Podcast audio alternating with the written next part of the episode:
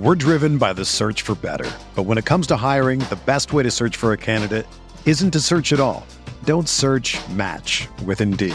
Indeed is your matching and hiring platform with over 350 million global monthly visitors, according to Indeed data, and a matching engine that helps you find quality candidates fast. Ditch the busy work. Use Indeed for scheduling, screening, and messaging so you can connect with candidates faster. Leveraging over 140 million qualifications and preferences every day, Indeed's matching engine is constantly learning from your preferences, so the more you use Indeed, the better it gets. Join more than 3.5 million businesses worldwide that use Indeed to hire great talent fast. And listeners of this show will get a $75 sponsored job credit to get your jobs more visibility at Indeed.com slash BlueWire. Just go to Indeed.com slash BlueWire right now and support our show by saying that you heard about Indeed on this podcast. That's Indeed.com slash BlueWire. Terms and conditions apply. Need to hire? You need Indeed. This podcast episode is brought to you by Coors Light. These days, everything is go, go, go. It's nonstop hustle all the time. Work, friends, family expect you to be on 24 7. Well, sometimes you just need to reach for a Coors Light because it's made to chill. Coors Light is cold lagered, cold filtered, and cold packaged. It's as crisp and refreshing as the Colorado Rockies. It is literally made to chill. Coors Light is the one I choose when I need to unwind. So when you want to hit reset, reach for the beer that's made to chill. Get Coors Light in the new look delivered straight to your door with Drizzly or Instacart. Celebrate responsibly. Coors Brewing Company, Golden, Colorado. What's up, RotoViz listeners? It's Colin Kelly here, executive producer of RotoViz Radio and one of the co-hosts of the RotoViz Overtime podcast. I just wanted to drop by and say thank you, as always, for listening into another RotoViz Radio production. As a loyal podcast listener, you can save yourself 10% off a RotoViz NFL pass right now at rotoviz.com forward slash podcast or by simply adding the code RVRadio2021 at checkout. That'll get you access to all of the content and tools on the RotoViz website, the best tools and content in the business for the best listeners in the business. As always, we do appreciate you listening to each and every show. And if you do have 5, 10, 15 seconds to spare, please drop a rating for today's show on your favorite podcast app. It is much appreciated. With all that said, thank you once again for tuning in. I hope you have a great day. Now let's get back to the show.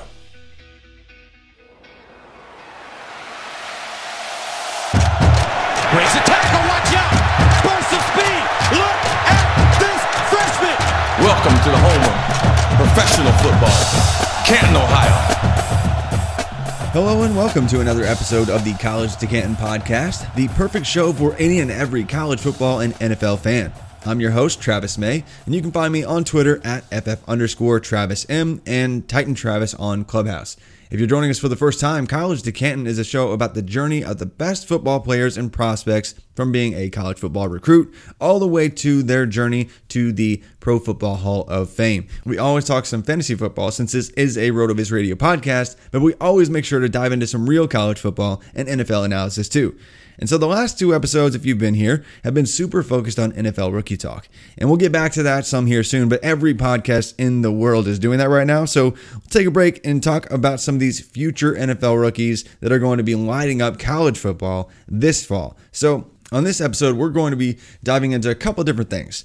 Uh, one, uh, for a while now, the 2022 NFL draft class has been talked about as this class that's just not very good, not very deep, and, and one that you can completely fade and just disregard and just look ahead to 2023 because that's where all the excitement uh, rests with running backs and, and all this other stuff that we're already looking ahead and crazy named quarterbacks and fun stuff like that we can get into. But want to talk about how we saved the 2022 NFL draft class and what it could look like if it if it isn't actually as bad as all the critics are already exclaiming uh, so confidently that it will be.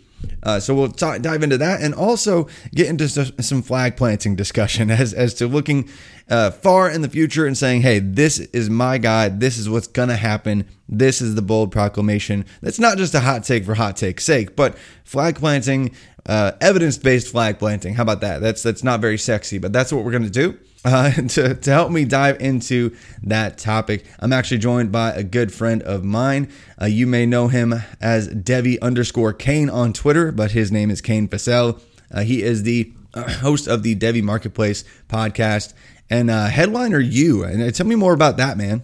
Yeah, so Headliners U, um, it, it's housed by the Fantasy Headliners, which is one of the biggest YouTube uh, shows out there for fantasy football, and they wanted to create kind of a place where people can also learn more about college football prospects as well as some scouting stuff and kind of what we look for when we scout too as yeah. as people are kind of moving from college to the NFL. So we're doing some really fun videos over there and that's kind of more this dynasty outlook type yeah. thing compared to uh, the fantasy headliners, which is a lot more redraft focused. So it, it's cool to have those two different avenues that can feed so well into each other. So Headliners U, it's a really really exciting thing that that we've been doing for about the past couple months. Nice. Well, so what you're telling me is you're the perfect guest for this college and NFL prospect show.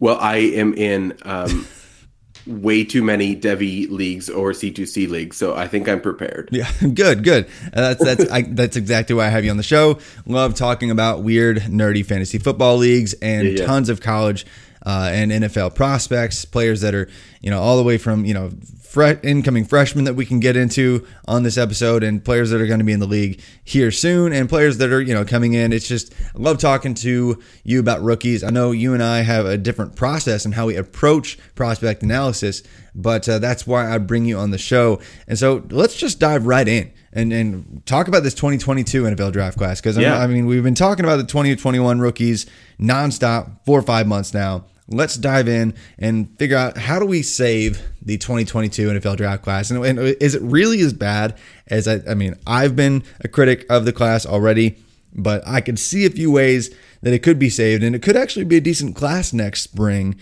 So where are you with that? And I guess where do we start with saving the 2022 class from being uh, something terrible? So I'm just going to give an overview of the class as a whole, as the way I see it. Right. Sure. So if we start at the quarterback position, we have two guys. Yeah, right. Two guys names. that we know about: Sam Howell, Spencer Rattler. We know those two are going to be good. We know they're going to be top ten picks in the NFL draft, right? Yeah, right. And listen, if you're not familiar, some, barring some, it, yeah, barring if, some if, crazy thing, right? Right. If they're not familiar with Sam Howell, Sam Sam Howell's North Carolina quarterback, killed it as a true freshman, did it again last year. Spencer Rattler had basically redshirted and then kind of killed it last year. Is in great position to do so again. But yeah, it's those two guys. But then what? Uh, so then there's just a lot of question marks. I think Shane and I have talked about a lot on the Devy marketplace that if, if you told me that anywhere from our, my third ranked quarterback through my 13th ranked quarterback was the third one off the board on the NFL draft, you'd say, okay. like that, you know, sure, that's not yeah. a surprise, right? There's there's just so many question marks between. Like, I think I might have three figured out, but like you you give me a couple months of college football and a couple months of the NFL draft process, and I I probably don't have three figured out. Like let, let's just be honest. So lots of question marks at the quarterback position behind the top two guys. Then we move on to the running back position, and there's some really really solid guys. Right, you have Isaiah Spiller, the, the running back out of Texas A&M, Breece Hall, the running back from Iowa State. You have Jerrion Ealy, probably the best pass catcher in the draft coming out of Ole Miss. And then you have one of my personal favorites, that's Eric Gray, who just transferred over to Oklahoma. Um, and so if we just look at the running back position, I think that run, I'm going to say it. I think this running back position is actually better than the running back position in 2021 rookie drafts. No, I think it is. I think it's I'm just right much more you. talented. Right there with you, actually. I mean, because I think imagine imagine how bad. I mean, I've said this on other shows, but how bad would it have been if it weren't for Najee Harris and Travis Etienne returning to school? Like it yes. would have been it would have been no like hands down by far the worst class of running backs of all time, and it might still be. Yeah, and you you know that that's one of those things, right? You you said it perfectly. What happens if they would have gone in the in the 2020 draft? Like who would have been pushed out then, right? Does Antonio still Gibson still get day two capital, right? Does does Cam Akers maybe fall a little bit since Travis Etienne can go in that zone scheme with the Rams? Like what would have happened to the rest of these players? Like would Jonathan Taylor been the top you know, power running back, would that have been Najee Harris over over Jonathan Taylor? So I think we would have opened up just a whole new bag of questions. Um, but but they're in this draft class, and and they still got first round draft capital. So we have to expect success, right? The, yeah, absolutely. The numbers say right? This is coming from me. The numbers say that they have a better chance of succeeding if they're a first round draft pick. Whoa, the numbers! Careful, careful! Don't don't don't uh, act like you're an analytics guy here. The Canalytics say The can the, his name's cool enough, so he's gonna yeah, succeed. Etienne, pretty neat. Uh, yeah, uh, obviously. Not Najee Harris. I mean, first name great, last last Yeah. name not great for. Yeah, but we grade cool on a curve, points. man. That's good. You get half a point. We grade on a curve. That makes sense. That makes sense. But yeah, no, I'm right there with you though. Like I, I, I don't like the 2022 running backs as much as I do the 2020 crew, crew and I don't like them Sure. as much as the the crew that we could get to in a bit with the 2023 guys. But it's not like the end of the world anymore. I, I think there are some interesting names beyond even Breece Hall and Isaiah Isaiah Spiller and, and Jerrion Ealy and Eric Gray. There's a few other names that I think we could we could still get into, right? So Yeah. I mean, like with wide receivers, though, uh, like I, I, this class was really, really deep at wide receiver. How would you compare 2021 wide receiver depth to what 2022 wide receiver depth? Same. Is it the exact same? I, I think I think the top is better from a pure X receiver standpoint. Right? Like because if we just looking at pure X receivers, right, in, in 2021 we had Ja'Marr Chase. Yeah. See, I don't think there's And a then- chase though. Like I I don't think there's that kind of prospect. No, no, I, I'm not saying that. But when we look at like the X receivers of of the 2022 class, you have uh, David Bell, you have Garrett Wilson, you have George Pickens, who obviously got injured, who, who could play X, right? You have um, Treylon Burks, you have all these guys that could be an X receiver, right? Chris Olave, he you know could be more of a slot or a Y guy, right? But I there's some guys that could at least handle a lot more targets maybe than than what we saw in this 2021 class. The 2021 class was littered with slot guys, right? There were just so many slot guys in the, in that in this draft. So I think that's the change that we're going to see a little bit compared to the 2021 class. The 2022 guys I think just have a few more X receivers and that's what is going to make things a little more exciting Yeah, um, that- from a fantasy football landscape at least for me. Yeah, that will be fun to watch and, and see how that develops and plays out this fall and where where Drake London for USC is deployed even. Like that's a name that we haven't mentioned just yet, but he's almost been like in a slot role, like a big slot role. Treylon Burks was more of a in a big ginormous fast slot role. Uh, Garrett Wilson was actually even in more of a slot role, but this year they're they're already talking about him being in that X kind of wide receiver role. So we'll see how Exactly. he finds that success. And George Pickens, that's obviously his spot. Like that is that is where he belongs. But he's probably going to miss all of this year. So if he if he declares that, that's that's a big one for me because George Pickens was in the wide receiver one conversation out of Georgia, huge bodied wide receiver that just can do ridiculous things that you shouldn't be able to do at that size. Uh, if he does choose to declare next year and doesn't return to Georgia, uh, that could really save the top end of the class for sure. Right. Uh, for for you though, you mentioned David Bell. Like, who was your wide receiver one for the 2022 class, and, and like how would you compare that to the top guys in this year by consensus, like Chase, like DeVonta Smith, like Jaylen Waddle this year? Like, are they in the same? If you had to group them together and rank them together, uh, would they be in the same tiers like Devon, the DeVonta Smith guys, or or is it anyone close to the Chase territory?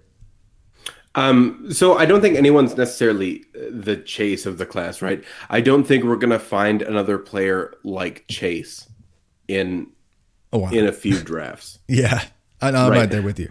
I think 2023 has the best chance with with Kayshon Boutte, right? But we'll we'll save that conversation Yeah, a little we'll bit later in the podcast. But no, I I'm I'm with you. My top wide receiver is actually um, Garrett Wilson. Okay, and I I I think that way because not only does he is he pairing that production, but he's pairing it with just crazy athleticism, right? And the the guy that's able to high point balls out of nowhere, right? Like he's able to jump so high that like his hips are at someone's helmet. And you're like, okay, like it's clear that you're athletic. That it's clear that you're like one of the most athletic guys on the field at all times, right? And NFL teams are going to fall absolutely in love with that. That athleticism that he's going to be able to put up is going to be phenomenal, right? And, and that doesn't just mean the 40. So if you're listening, like, don't associate just the 40 time with athleticism because No. that that is just not the case, right? right. Um, or, or the three cone drill, right? It's not just the three cone drill. DK Me- DK Metcalf is still athletic. even though he's not super super agile from side to side, right? He's still super athletic.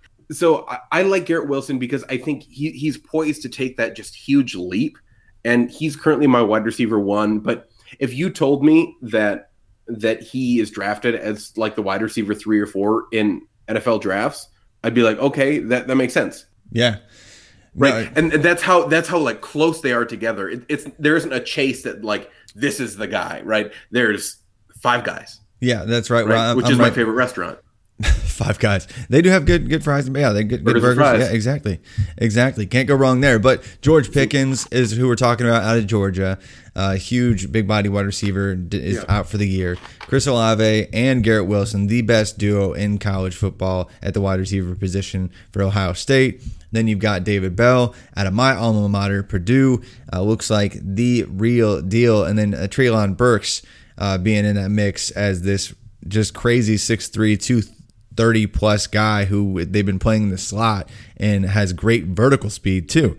Uh, so, I mean, is there anybody else that you would put in that conversation that could kind of save the, the top end depth of the 2022 class? yeah so i know that i'm ridiculously high on this player he's my wide receiver too i get it i don't think there's anyone that's as high on drake london as i am Yeah, wide, wide receiver two is pretty high. Uh, there are a couple people that uh, I've been talking through some things on Clubhouse, and they, they love him quite a bit. But I don't think anybody has Drake London as wide receiver two. W- what about him gets you all the way to number number two? i think it, it's the athleticism paired with the move that should be happening right to the outside Right. right? I mean, that's he's, that's the way that Graham Harrell should be running that offense, and it's the way he should have run it last year. Um, but I, I don't know what's going to happen. But even coming out of the slot, when they needed a play, it was always Drake London. It wasn't Amon-Ra St. Brown. It was Drake London when they needed a play. yeah, into games to win games. He did that multiple times last year. Right. And you're talking about just a big bodied guy. He's coming at like six four, six five, like just this really tall, super athletic guy that you're like, okay, I really like him. He has what NFL teams are going to want. I, I think part of the issue, right, is that he's in the Pac 12. Yeah. I think that's part of it, right? Anytime we're talking about Devy prospects, Pac 12 guys are always lower just because no one's watching them. Yeah, and and really, frankly, last year they only played six games. Like that was it. Like they, they had Right. they had five games and then a conference championship, and that and then it was over. And so like we didn't even And- get to see them until November. Bad play calling. If, if we just what real quick, let's dive into that USC play calling. And if if that team bad. doesn't have good uh, running production, they can't run their offense effectively. Right? We we saw it two years ago when they actually had solid running back production. Yeah. n- when they were actually terrible. starting to get some. Yeah, they were starting to get some running back production. Right? And then this this past season of 2020, nothing. And then at least they're getting, you know, a transfer coming in to Keaontay Ingram that should be at least able to move the ball a little. I know you're higher on Keaontay Ingram than I am. I, I would guess because I'm not high on him at all. But he he can at least help move the ball down the field. Right. I think I think that running game is super, super important for success for the USC offense. And also, you know, you had Kedon Slovis who had a shoulder injury Yeah, that didn't um, help that, either. that that he was dealing with. That that's also the problem. We never know who's ha- having injuries in college because they don't have to disclose them or what the injury is. Yep, and sometimes they don't until the morning of on Saturday, and you're like, "What?" Yes, so that's really frustrating for college DFS. or but even that's or another even the podcast. next day, it's like, oh yeah, he was out due to this, and it's like, sweet, thank you. Awesome, great, I didn't know that. Like, super fun. But yeah, it will be fun to watch that USC offense if if it is indeed that Kedon Slovis is healthy, Drake London is deployed in a fun way, in the correct way, and the offense on uh, on the ground isn't terrible. It, it is well, interesting. well, Kedon, Kedon Slovis ha- has to be healthy, right? He was throwing at Amon-Ra St. Brown's pro day. yes, yeah. Um, so, he, he should it- be. That that at least tells me that like he's able to make all the throws on the field because the throws were actually pretty nice for Amon-Ra St. Brown Yeah. for his pro day. So um, that at least tells me that the shoulder is healed enough for him to be making all these throws. So I don't see what the issue would be when the season starts unless there's a re-injury concern. No, but yeah, Drake London is is an interesting guy because from a film standpoint, uh, everyone seems to love him, and then from an analytics standpoint, Uh, that offense does spread the ball around, so it makes it kind of hard. But he he does, uh, you know, he was able to get to up up up to about a quarter of the offense uh, in terms of uh, his production metrics go. Uh, and this year he should have the largest chunk of market share that he's ever had, and should be basically the wide receiver one clearly for USC. So Drake London, he right. could still ascend and have a, a better production profile for the anal- analytics nerds like myself but he's definitely one that could save the class as well. And Kedon Slovis, just staying right there for a sec, because if he's the quarterback three, I think he could get up in the conversation. He has the potential, if he is 100% healthy, and he should be, to to get there because we saw. I mean, he, he dethroned two really good quarterback recruits, uh, and one good quarterback who's now starting for Georgia, and JT Daniels, who is another guy that could save the 2022 NFL draft class if he has another strong year for Georgia. And he just showed up and was like, hey guys, I know I wasn't even basically recruited at all, but I'm better than all of you, and shut it down and had like a, near 90th percentile passing efficiency season as a true freshman. So, right. I, he, to me, he's the the lead lead candidate for quarterback three. Uh, Same. It's just, I think there's another tier break there after that for me. Still, is there for you? Yeah. So I I am I still have Kedon Slovis in my first round of Devy ranks, right? So I have him right at the back end. So I have him at that 112. Um, that's where I'm taking him, and I'm seeing him go so much later. Yeah, oh yeah, he's um, dropping a lot because of the shortened season, because he wasn't perfect last year when he was playing through an injury, and so people think he doesn't have a pro arm or whatever, and, and that's just it's incorrect. that's just not like it's just not. He has an absolute cannon. Yeah, he does. Like, I mean, 50, he, he 55 plus yards in the air. It's just he does it. Right. So, it, you know, if you if you're a tape guy like like I am, right, go back to 2019 tape and don't look too much into 2020 tape. Like, if you want to continue stay staying excited about Kedon Slovis, watch Amon-Ra St. Brown's pro day. Right? Was the ball there when he needed to catch it? Yes or no? Right. if it was, then you should still like Kedon Slovis. Yeah. And Slovis, I mean, like I said, he he it was basically everyone was excited about who Sam Howell and Kedon Slovis two years ago, and not every quarterback that that does something as a true freshman uh, continues to thrive. But Slovis, even fighting through injuries, still looked like a pro worthy quarterback last fall. So I'm expecting great things out of him. And what's going to be intriguing is if if there's somebody or, or two people, just like this past year, like with Mac Jones and Zach Wilson, kind of coming up into this this uh, first round discussion, seemingly out of nowhere, because no one had Mac Jones in the first round discussion last year. Uh, I mean, I, I was one that was even saying Bryce Young might dethrone him, uh, coming in as a five star quarterback. But sure. with with Sam Howell, Spencer Rattler, Kedon Slovis, J- even JT Daniels or somebody else creeping up, is there anybody else that you think could save the quarterback class and keep up uh, with this year's ridiculous five quarterback in the first round pace again? If I was a betting person, I would put money on either Desmond Ridder or Malik Willis. Yeah. Um, but I wouldn't put a lot of money on it. And that's fair. And I think some people like Carson Strong, some people like Matt Corral. Carson Strong out of Nevada, uh, Matt Corral out of Ole Miss. I mean, he's going to put up just some stupid stats this year. Some people yes. even like Phil Jurkovec uh, with Boston College. Grayson McCall killed it in Coastal Carolina's ridiculous scheme. Dillon Gabriel uh, is still doing good things at UCF, but Gus Malzahn will definitely end his career now. Uh, and yes. Emory Jones out of Florida, I've seen be this uh, late rising first round projection. I just haven't seen anything at all out of him to to project anything like that. Have you? No, nope, nope, nope. Yeah, so it is. What we are saying is though, 2022 is not dead, especially at the quarterback position, uh, and even at the wide receiver position, it looks okay, and running back might be even better next year. So if tight end is probably not going to have a Kyle Pitts, and no other class really has. And but it has a really good tight end. It, it does. I mean, Jalen Wydermyer, I like him. Like I, I like him quite a bit. I've got a, couple other guys. I mean, I mean, even like Austin Stogner could get there. Jahleel Billingsley could get there. You know, there are some other names that could get, get there. So it, it might be a fuller class than we think when it's all said and done. But are there any other players that you you might think you know come out of nowhere, like from the undrafted free agent ranks all the way up to day two capital or something like that? So you'll probably be happy with this one, um, Trey Sanders. Hey, there we go. I like it. If he actually comes so, back healthy, that that's that's the key. He so, that weird right, car that, That's obviously the biggest question, right? With everything from the foot injury to the car accident, all this stuff, right? Um, I could see him so much being like this Josh Jacobs that he is kind of the the one B or even that two at at Alabama. I could see that. I I'm a huge fan of Jase McClellan. Like I'm very high on Jase McClellan. I have him as my RB three in 2023. Like I'm that high on him. But I think Trey Sanders has has that ability, right? If he's healthy, we have to remember he was a five star guy, the running back one coming out of IMG. Like Yeah. he's a crazy talented guy. He just hasn't been able to stay healthy. So we we know about running backs though, right? If we can just see it on the field, then one we're good. And- Yeah. right.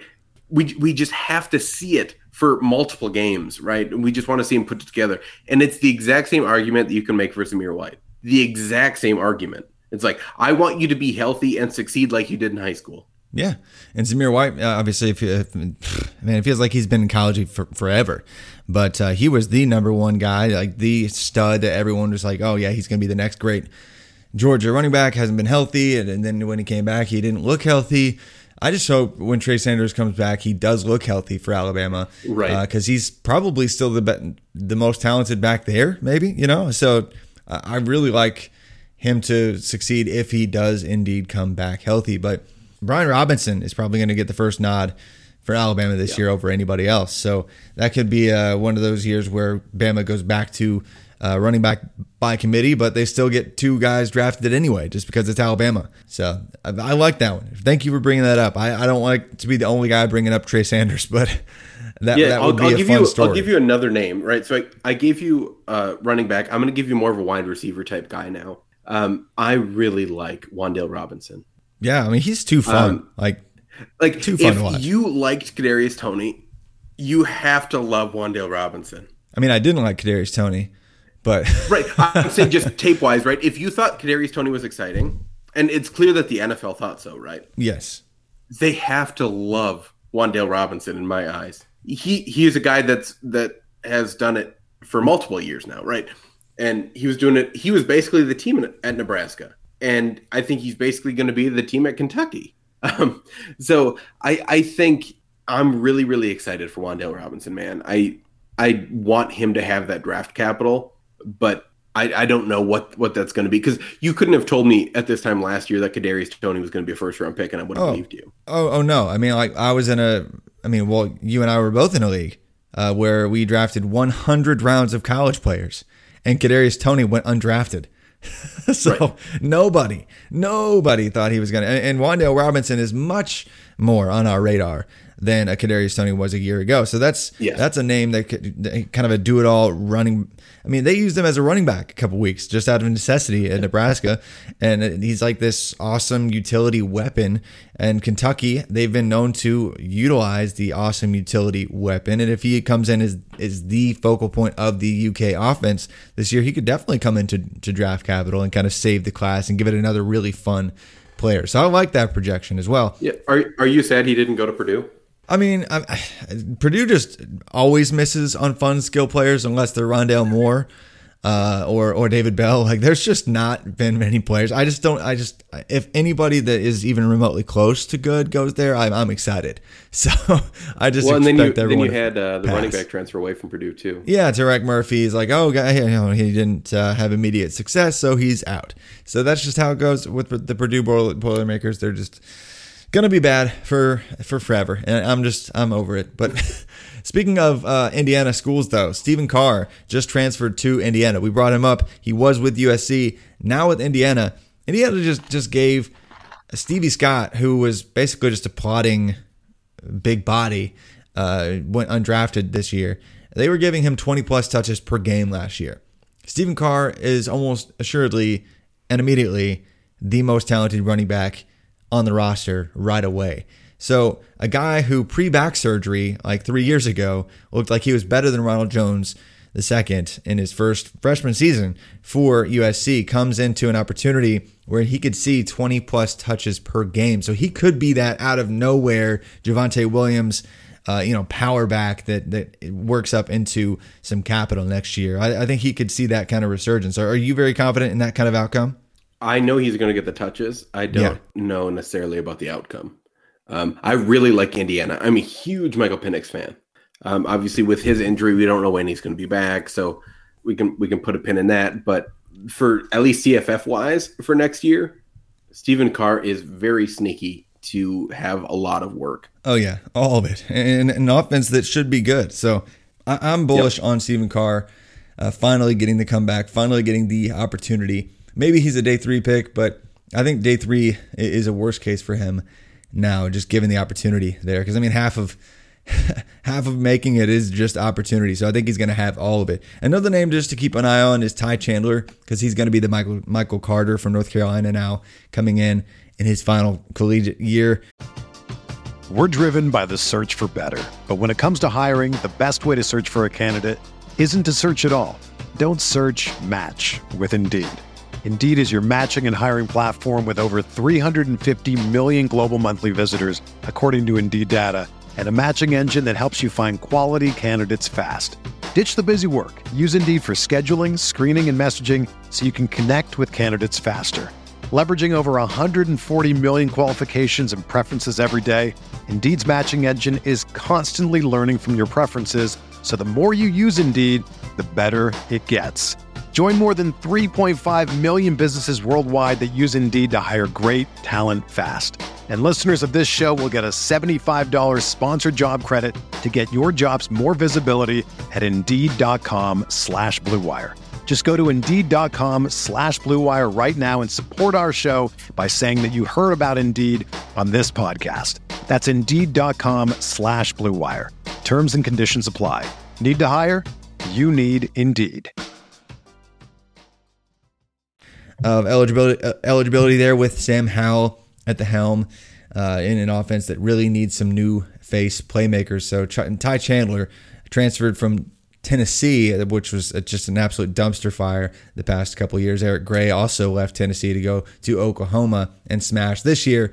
Uh, both running backs now with new programs, and they're probably both going to see draft capital now. So the, the, the 2022 class is not is not completely dead.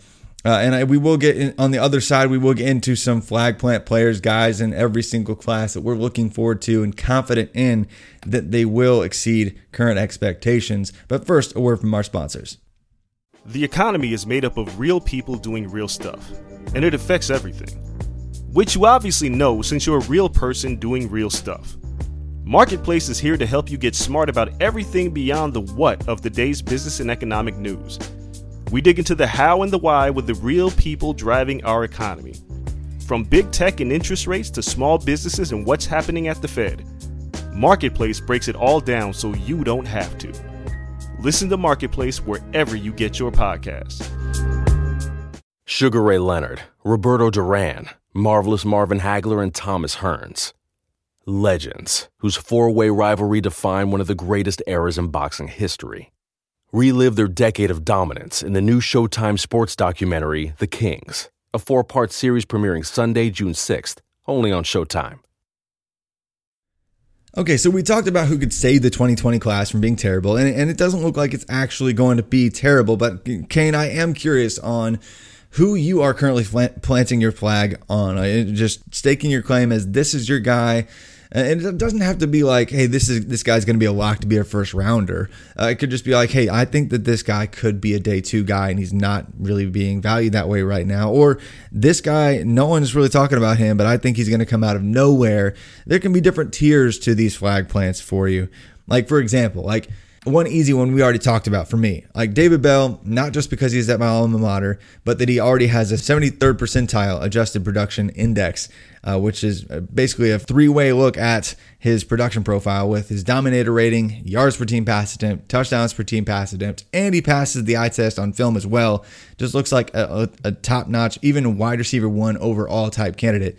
I'm, I'm like all in when it comes to David Bell. Like that's that's an easy like tee you up here and just slam dunk kind of pick, but you could you could go with somebody down the line as well. So who's like your number one 2022 class flag plant guy? For anyone that listens to the Devy Marketplace, you know how much I care about value and people increasing in value. So I'm gonna put surefire names that will increase in value. Sure, um, that, so yeah, absolutely. That, that's the way that I'm I'm taking it. So yeah, that's pretty much one, pretty much what this could be too. Yeah. Yeah. So first one, uh, wide receiver at Clemson, Justin Ross. I think right this is the classic case of does the risk equal the reward right And I think he's going to be healthy. I think he's going to play a full season. And I think he gets at least day two capital. So I am all about Justin Ross because you can get him a lot cheaper than he should be. Yeah, because of uh, of course missing this entire past year for Clemson with Yep. that freak backslash neck slash whatever it was injury that you know basically looked like he was going to have to medically retire from football. Uh, and then as as we went along, it was like, oh, whoa, whoa, slow the roll there. He, he he really wants to give this thing a shot, and he's actually been practicing this spring in, in, in a non-contact jersey. Uh, so I mean, there was there's a little bit of buzz about him transferring out of Clemson if they were not going to medically clear him to play, but you're saying either way, you're buying on, on him rising and finding his way to the NFL. Right, because I, I believe he's going to play. Um, in in my mind, he's going to play. So we, I'm under that assumption. So I'm all about him. Um, I'm going to hit you with another wide receiver. Um, this was actually a wide receiver one, like the tops of his class at Oklahoma, as Jadon Haselwood. I don't think I can quit Jadon Haselwood. The first Devy article I ever wrote was about Jadon Haselwood. Okay, so it's it's a little bit sentimental. Oh, 100%. yeah. I, but what's what's really exciting, right, is if you go back to his high school tape, right? Obviously, he tore his ACL last season, so he hasn't been 100%. No. And with all the wide receivers that he was trying to compete against when he was a freshman, it was tough for him to see the field, right? I, I get that. Um, and the knee injury, super unfortunate. He was working out at home when he tore his ACL, which terrible freak accident for that. He did all of his work in high school on a run first offense, and he is an incredible pass blocker. Or excuse me, run blocker. Like he's absolutely incredible left at, at tackle. run blocking. yeah. I I really like him, man. I think I just want him to play at Oklahoma. Uh, this is 100% sentimental for me, but if if we're comparing where he, you know, is getting drafted compared to what his potential could be, then I I think we're doing okay. Yeah, absolutely. It's just such a mess with Oklahoma, and I don't know why people keep committing there when they're just going to sit behind this mess of wide receivers. Charleston Rambo, kudos to him. He just looked around the room and said, "Okay, yeah, this, there's like 17 wide receivers here. I'm going to go actually get some market share and some targets down in Miami." Because Marvin Mims uh, came in as a true freshman and, and racked up. I mean, he was the lead receiver for them. He had nine touchdowns. Theo Wease in, in the same class as Jadon Haselwood returns this year was a wide receiver two for them last year. Uh, they- they're still returning a bunch of guys. Haselwood included. Trejan Bridges is gone because he was uh, made, made some bad decisions. We'll just leave it at, at, at that. But they bring in Mario Williams, who who should be an absolute stud. He was one of the top wide receivers in this freshman class. They bring in a trio of other guys. I mean, Billy Bowman. Uh, he came in as a wide receiver, and he they, he's already converted to defensive back just because there's so many stinking wide receivers there. So it, it will be hard for him to climb through the the, the target totem pole. Uh, even splitting a lot of uh, targets, probably with the tight end there and Austin Stogner. But but that I mean, he has all the potential. He was the number one wide receiver ahead of who? Garrett Wilson in his class. So yeah, the potential is, is all there for Jadon Yeah, and- Haselwood. And I'm in a C2C draft right now, right? So Jadon Haselwood just went at the back of round six. Yeah, I mean, if- especially if we're aiming for ceiling. I mean, I wouldn't take him there. That, that that's a little early early for me. But if, if you're if you're projecting a day two outcome, yeah, that's an absolute value.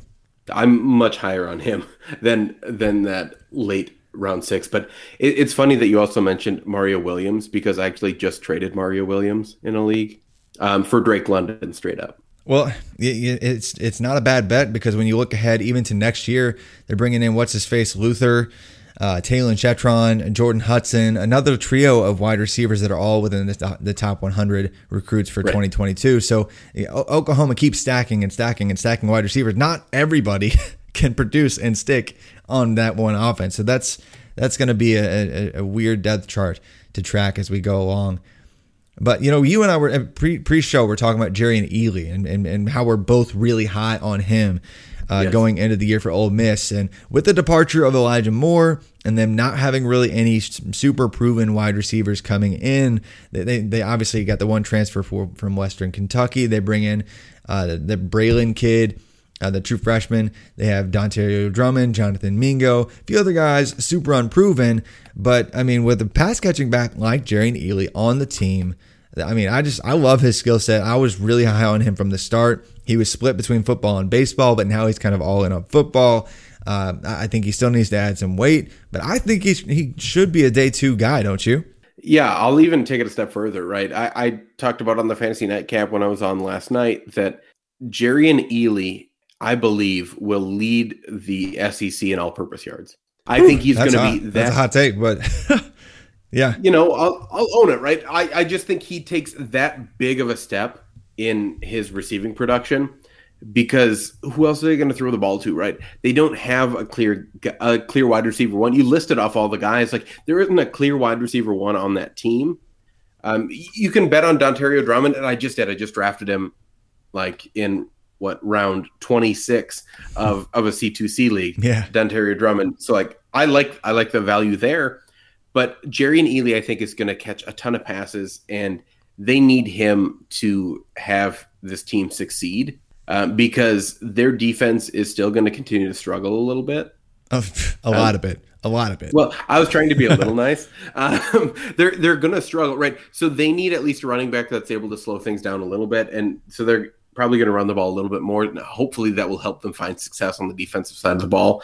Um, I don't think that's necessarily going to happen. That success is going to be there, but I think Jerrion Ealy plays a large part of this offense, and if I'm looking for someone with an outside chance to lead the SEC in all-purpose yards, Jerrion Ealy is that guy. Yeah, and, and, when you look at his production up to now, it's hard to uh, expect that. But when you look at the potential and his skill set, that he, he's got, he's one of the best backs in the SEC. Like we we're, we're really confident in that already. But and, and they did actually have a lot of rush attempts last year. Corral just actually had some of his own. Like actually, it was the second leading rusher uh, on the team behind Ealy. So if they lean just a little bit more into Ealy this year, I could definitely see that kind of outcome coming into play. And so I think he is going to get that kind of that push, that boost, and and is going to be one of the top backs in next year's class still. Uh, although he is, I, I, I, keep on seeing him just drop and drop and drop all this offseason, and no new information's come out. Like people are just like, oh crap, he's actually smaller than I remember. So I should probably take him much later. Right, I, he is he, he, is who we wanted Kenneth Gainwell to be yeah, throughout this whole draft process. Yeah, yeah, and he's probably going to play this fall too, rather than taking an entire right. year off. So even though Gainwell had absolutely good no, reasons for it. it. But but yeah, the NFL has to judge something. Yeah, agreed. Another flag plant guy before we move on to 2023 and 24 guys for me is actually Jahan Dotson, wide receiver, Penn State.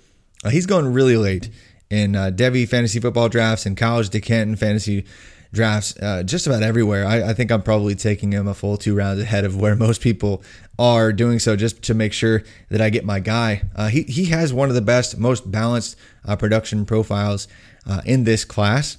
In fact, among all returning Power Five players, only Treylon Burks and uh, really old Jaquarii Roberson have better adjusted production index scores than Jahan Dotson. And he's going to be the focal point of the offense again there through the air. Yes, they have Parker Washington. Yes, they're bringing in a fun freshman in Lonnie White. But, you know, they just sent uh, Pat Freiermuth to the NFL. And Jahan Dotson, I mean, he took over games in big spots, even against Ohio State last year, was able to dominate and not not just not just score, not just do well, score like three touchdowns and a game kind of dominate. And so I really like him to be a guy.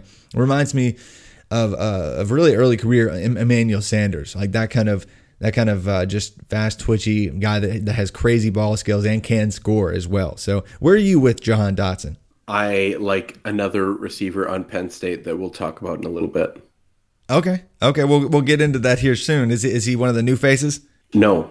Okay. Well, I'm I'm, I'm uh, color me intrigued here, but we'll get to that. But moving on to 2023 flag plant players. I, I, was really surprised. I mean, I already know one of yours, just given who you said your your running back three was in the class. For me, it is still Tank Bigsby in the running back number one overall slot. I know I really love Bijan Robinson. They're neck and neck for me at that slot, but I think T- Tank Bigsby is my number one running back, and I think he's going to get the, the the, the crazy workload to just give him a ridiculous production profile by the by the time he is draft eligible. Bryan Harsin enters Auburn as the new head coach. Bryan Harsin running backs since 2014 have seriously averaged, even when they've had undrafted free agent talent on the roster as, as the lead back, they've averaged seriously 23 plus touches per per game. He's going to be the offense this year. They just lost their two best wide receivers to the NFL draft. Uh, tons of uncertainty at the wide receiver position. He is going to be the offense and is going to ascend as the clear best running back in the SEC this year. I think he's going to be uh, an early first round running back. We're going to see that happen again, whether it makes sense to or not. We're going to see that that happen again with Bijan Robinson of Texas in 2023. But uh, where, where do you, if you have, you said you have Jase McClellan running back three, is, is Tank Bigsby ahead of him for you? Yes, he's my running back too. Nice. And I assume Bijan Robinson is your number number one, like most people. Yeah, and you know, you and I talked about Tank Bigsby before last season even started. Yeah, right. I mean, and you and I were higher on Tank Bigsby than any other Devy analyst. Right? You, I think he was my running back one. Yeah, yeah, he was my running back two. I had him running back two the whole time, and so then we saw Tank play, and then everyone's like, "Oh, this is what you're talking about." it's like, yes, yes, he's, he's a monster. very good. he's a monster. We just need to see a little bit more do, pass catching work. Yeah, but and he'll get there. That's no fault of his own. No, right? He just didn't get thrown the ball. Yeah, um, so he'll get which, there, and he was even re- returning kicks for them last year. He was just an all-purpose yeah. monster nightmare. You know, like twelve hundred plus all-purpose yards in, in in just ten games for the Auburn Tigers, and now he's going to get even more of the work. Yes. But I want to hear your argument for Jase McClellan at running back three because for me, it seems really hard to bet on a guy when there's Brian Robinson, probably going to be the, the lead guy this year. And you already mentioned Trey Sanders. Camar Wheaton is a true freshman, five star, the, the number one running back or number two running back by many people's ranks coming in this year.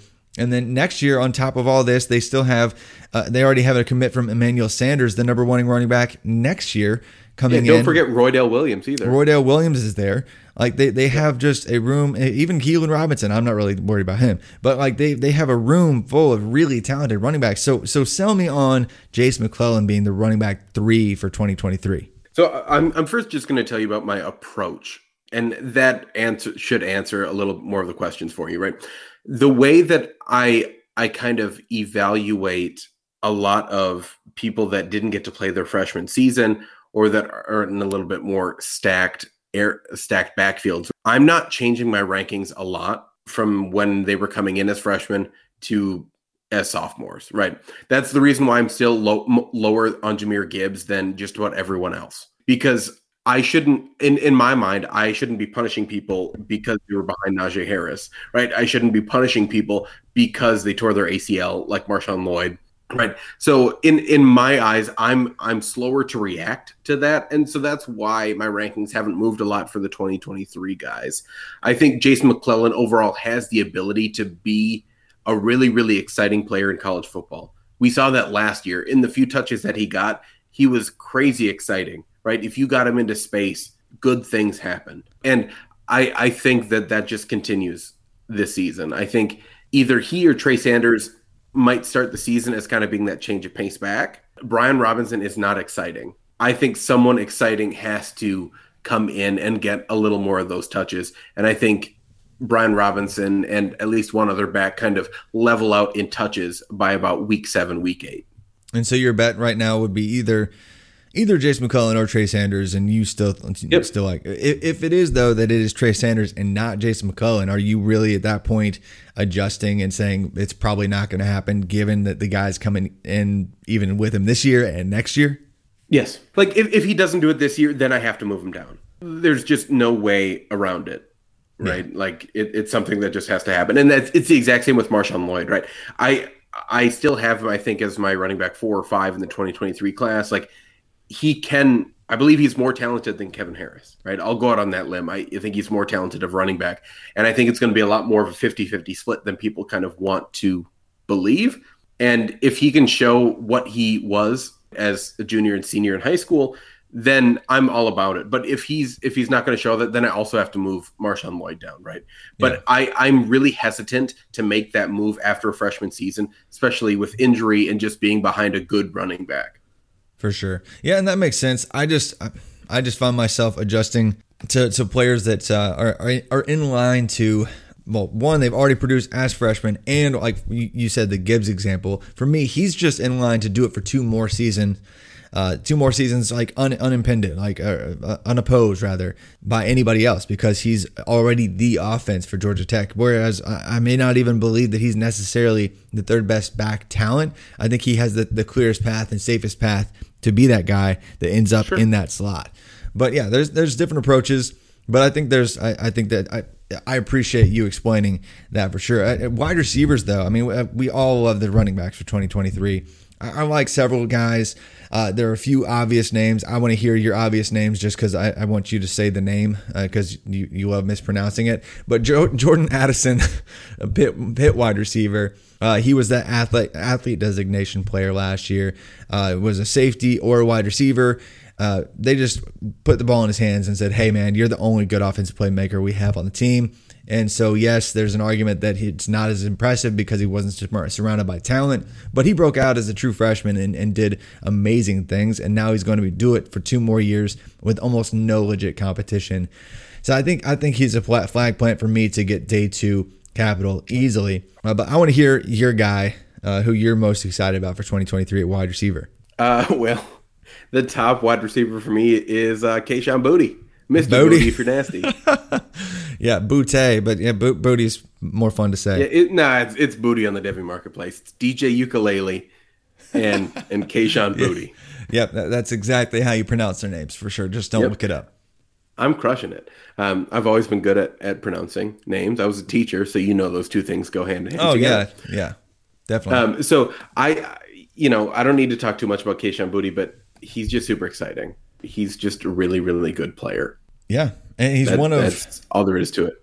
Yeah, he, and he's one of seven guys that actually hit the well. Uh, basically, if you're familiar with my adjusted production index, and I've mentioned it a few times, but it looks at the overall adjusted dominator rating, which is basically the percentage of a, of a team offense through the air that they accounted for, and it looks at their dominator rating, their yards per team pass attempt, which is basically a look at their efficiency as a wide receiver and their ability to score touchdowns per team pass attempt as well. Kind of looking through three different lenses volume, efficiency, and touchdown scoring ability.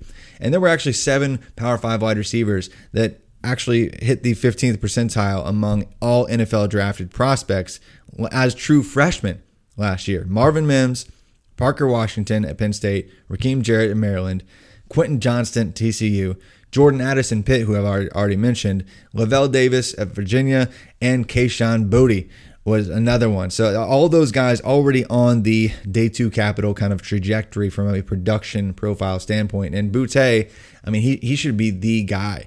Uh, you know, yeah. a bunch of targets clearing out. He should be the the favorite to just lead LSU for two more seasons and and be a lock for first round NFL draft capital. And one other running back for me, I'm interested in Jalen Berger, Wisconsin, didn't have the pedigree necessarily, necessarily, but he looks like, especially with one guy transferring, one guy already going to the NFL uh, from from last year's offense, it looks like he's probably going to be in line to be the feature back for Wisconsin for two seasons now. So I, Jalen Berger, I think he's an easy bet for day two capital when it when it comes to 2023. What about you? Well, you know that I went to a University of Minnesota school um, you know, I have season tickets to the Gophers. Yes, you have to hate burgers. What you're saying? I like Jalen Berger. I hate Wisconsin. But you love burgers, though. Hundred percent. That's why I love Jalen Berger. Hate Wisconsin. yeah, that's fair. So you're not objective, and I, and I'm correct. Is what you're saying. Yep. Yep. Exactly. You get it. Okay. okay. Well, we can move any any other flag flag plants for 2023 before we just talk about a couple freshmen and then sign yeah, I, well, I, I kind of teased the Penn State thing. Uh, I really like Parker Washington. No, I like him I, a lot. Oh, me too, man. I mean, he was. Um, I we're looking at a slot rule guy, right? That that can be really good in the slot. Pat Freiermuth, who's a large part of the Penn State offense, obviously won't be there. Someone has to eat over the middle with poor quarterback play, and I think it's Parker Washington. I, I think he's going to do really, really well. Obviously, we have a new OC coming in. I assume they're still going to run right more zone zone read type stuff.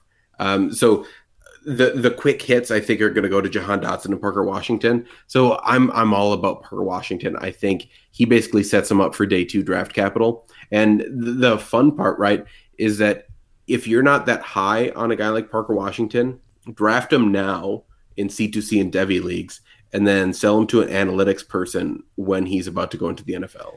Seriously, even if you don't like him, I mean, because just because of the the names that I said earlier, the seven true freshmen at wide receiver that broke out uh, and are already on that track production profile wise, there's somebody in your leagues that's going to like Parker Washington, maybe even more so than either Kane or myself. I mean, and Parker Washington has basically the second most balanced true freshman production profile returning to college football in Power Five conferences. So only behind Marvin Mims and it's really close actually. So yeah, I'm right there with you. I think that's a safe bet. I think he's he's on that trajectory, but isn't being valued as such by many people who who like to scout these guys early on. So, yeah, so I, I just have to give one other 2023 name because if I don't talk about this quarterback, um, it's not a true podcast with Kane. DJ um, Uyunglele or ukulele?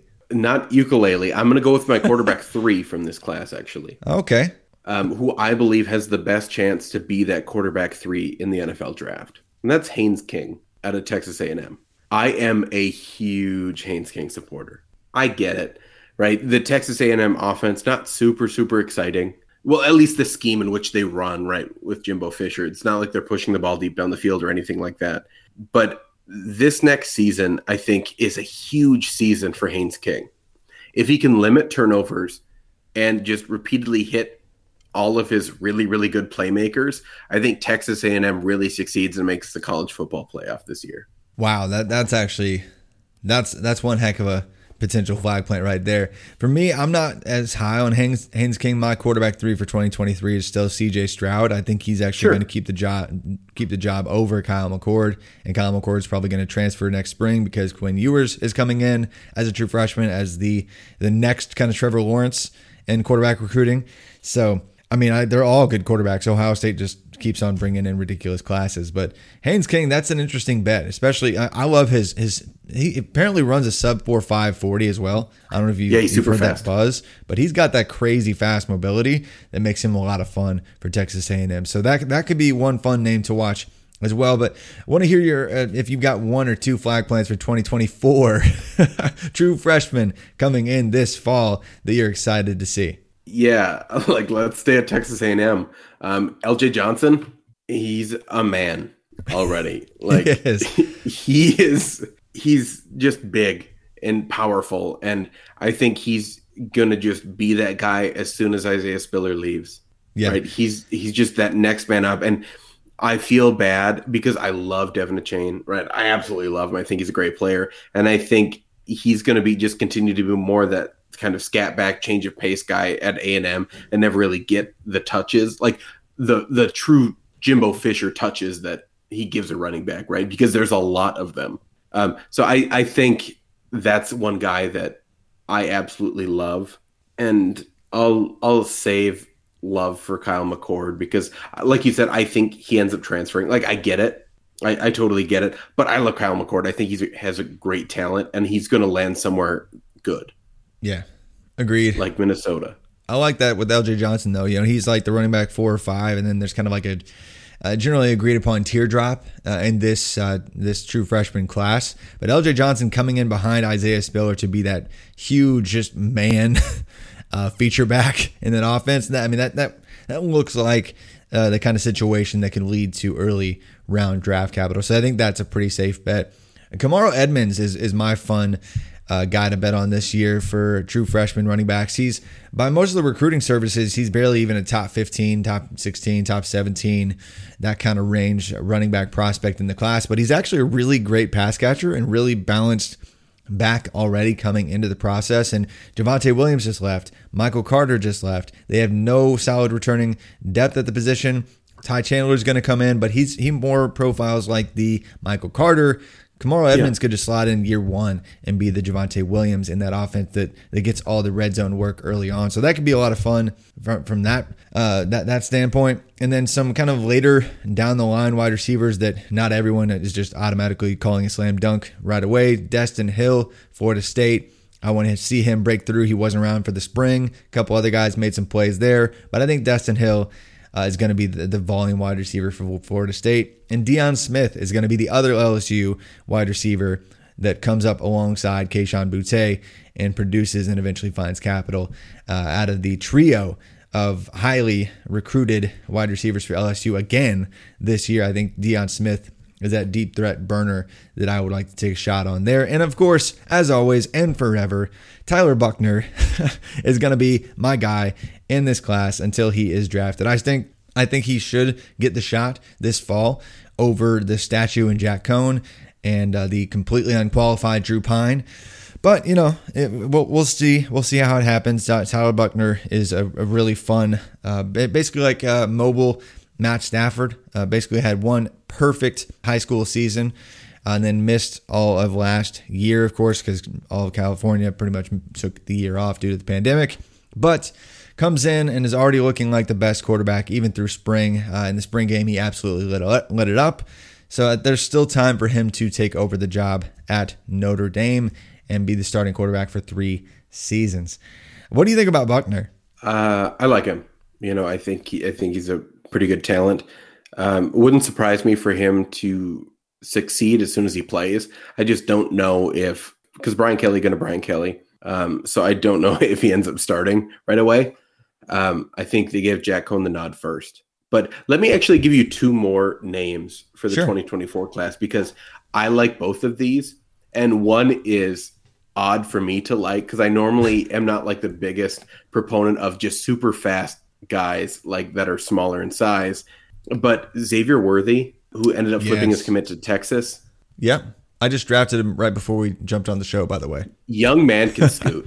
like yes, he can. He has got wheels, right? And I think he fits so well in in that Sark offense that we saw at Alabama the past couple seasons, right? Um, he fits in so well, and so I think that's that's a really really solid spot. I I don't know what's going to happen right with with Texas right away because right we don't know if Troy Omeire is going to be healthy. We don't know what that what that situation is going to look like, but um, Xavier Worthy can definitely get some time on the field because of his because of his wheels.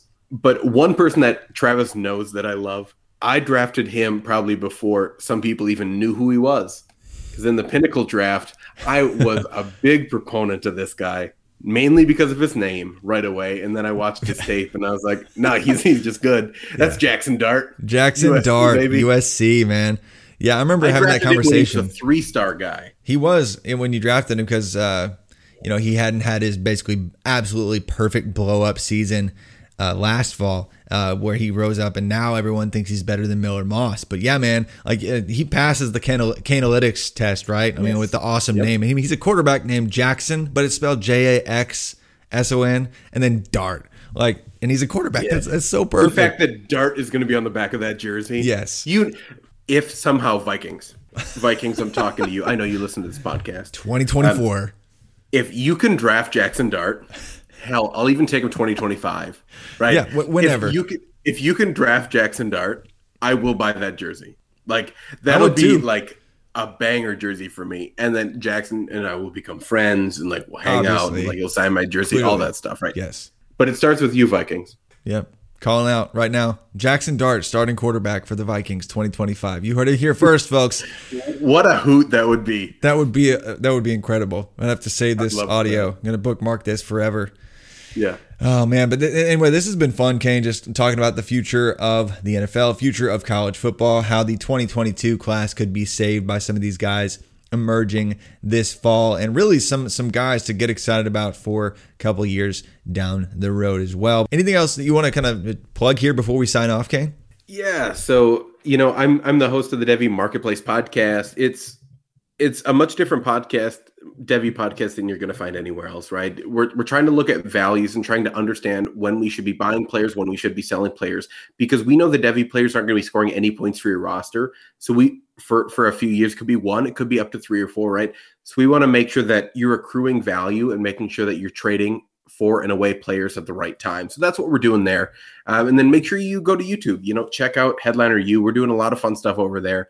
Um, and make sure to leave a lot of fun comments because we make sure to check those and try to talk with you as much as possible on YouTube. So make sure to slide on over there and hit that subscribe button so you can hear me rant and rave about every player that I love.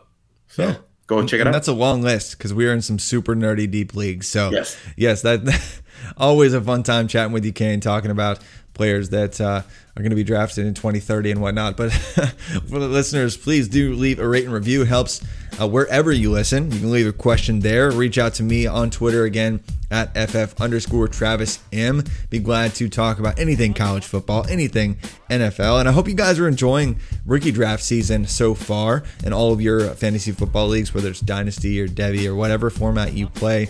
And we will be diving into a bunch of college stars and, and NFL prospects talk and more rookie stuff and conference breakdowns and other fun stuff this summer.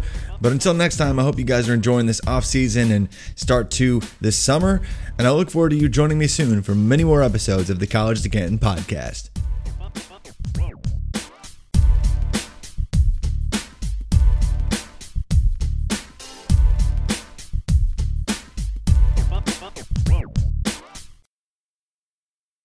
Sugar Ray Leonard, Roberto Duran, Marvelous Marvin Hagler, and Thomas Hearns. Legends, whose four way rivalry defined one of the greatest eras in boxing history. Relive their decade of dominance in the new Showtime sports documentary, The Kings, a four part series premiering Sunday, June 6th, only on Showtime. Everyone is talking about magnesium. It's all you hear about. But why? What do we know about magnesium? Well, magnesium is the number one mineral that 75% of Americans are deficient in. If you are a woman over 35, magnesium will help you rediscover balance, energy, and vitality. Magnesium supports more than 300 enzymatic reactions in your body, including those involved in hormonal balance. From functional medicine doctors to mental well being and female hormone experts, we all know that magnesium is the one mineral to improve all aspects of well being and health. But which one? Magnesium Breakthrough from Bioptimizers, the trusted choice recommended by leading experts with seven best absorbed forms of magnesium to ensure your body receives the support it needs for overall well being. Go to bioptimizers.com slash balance today and use code BALANCE10 for 10% off. Support your journey to wellness at B-I-O-P-T-I-M-I-Z-E-R-S dot com forward slash balance. Magnesium Breakthrough from Bioptimizers, your foundation to optimal health and vitality.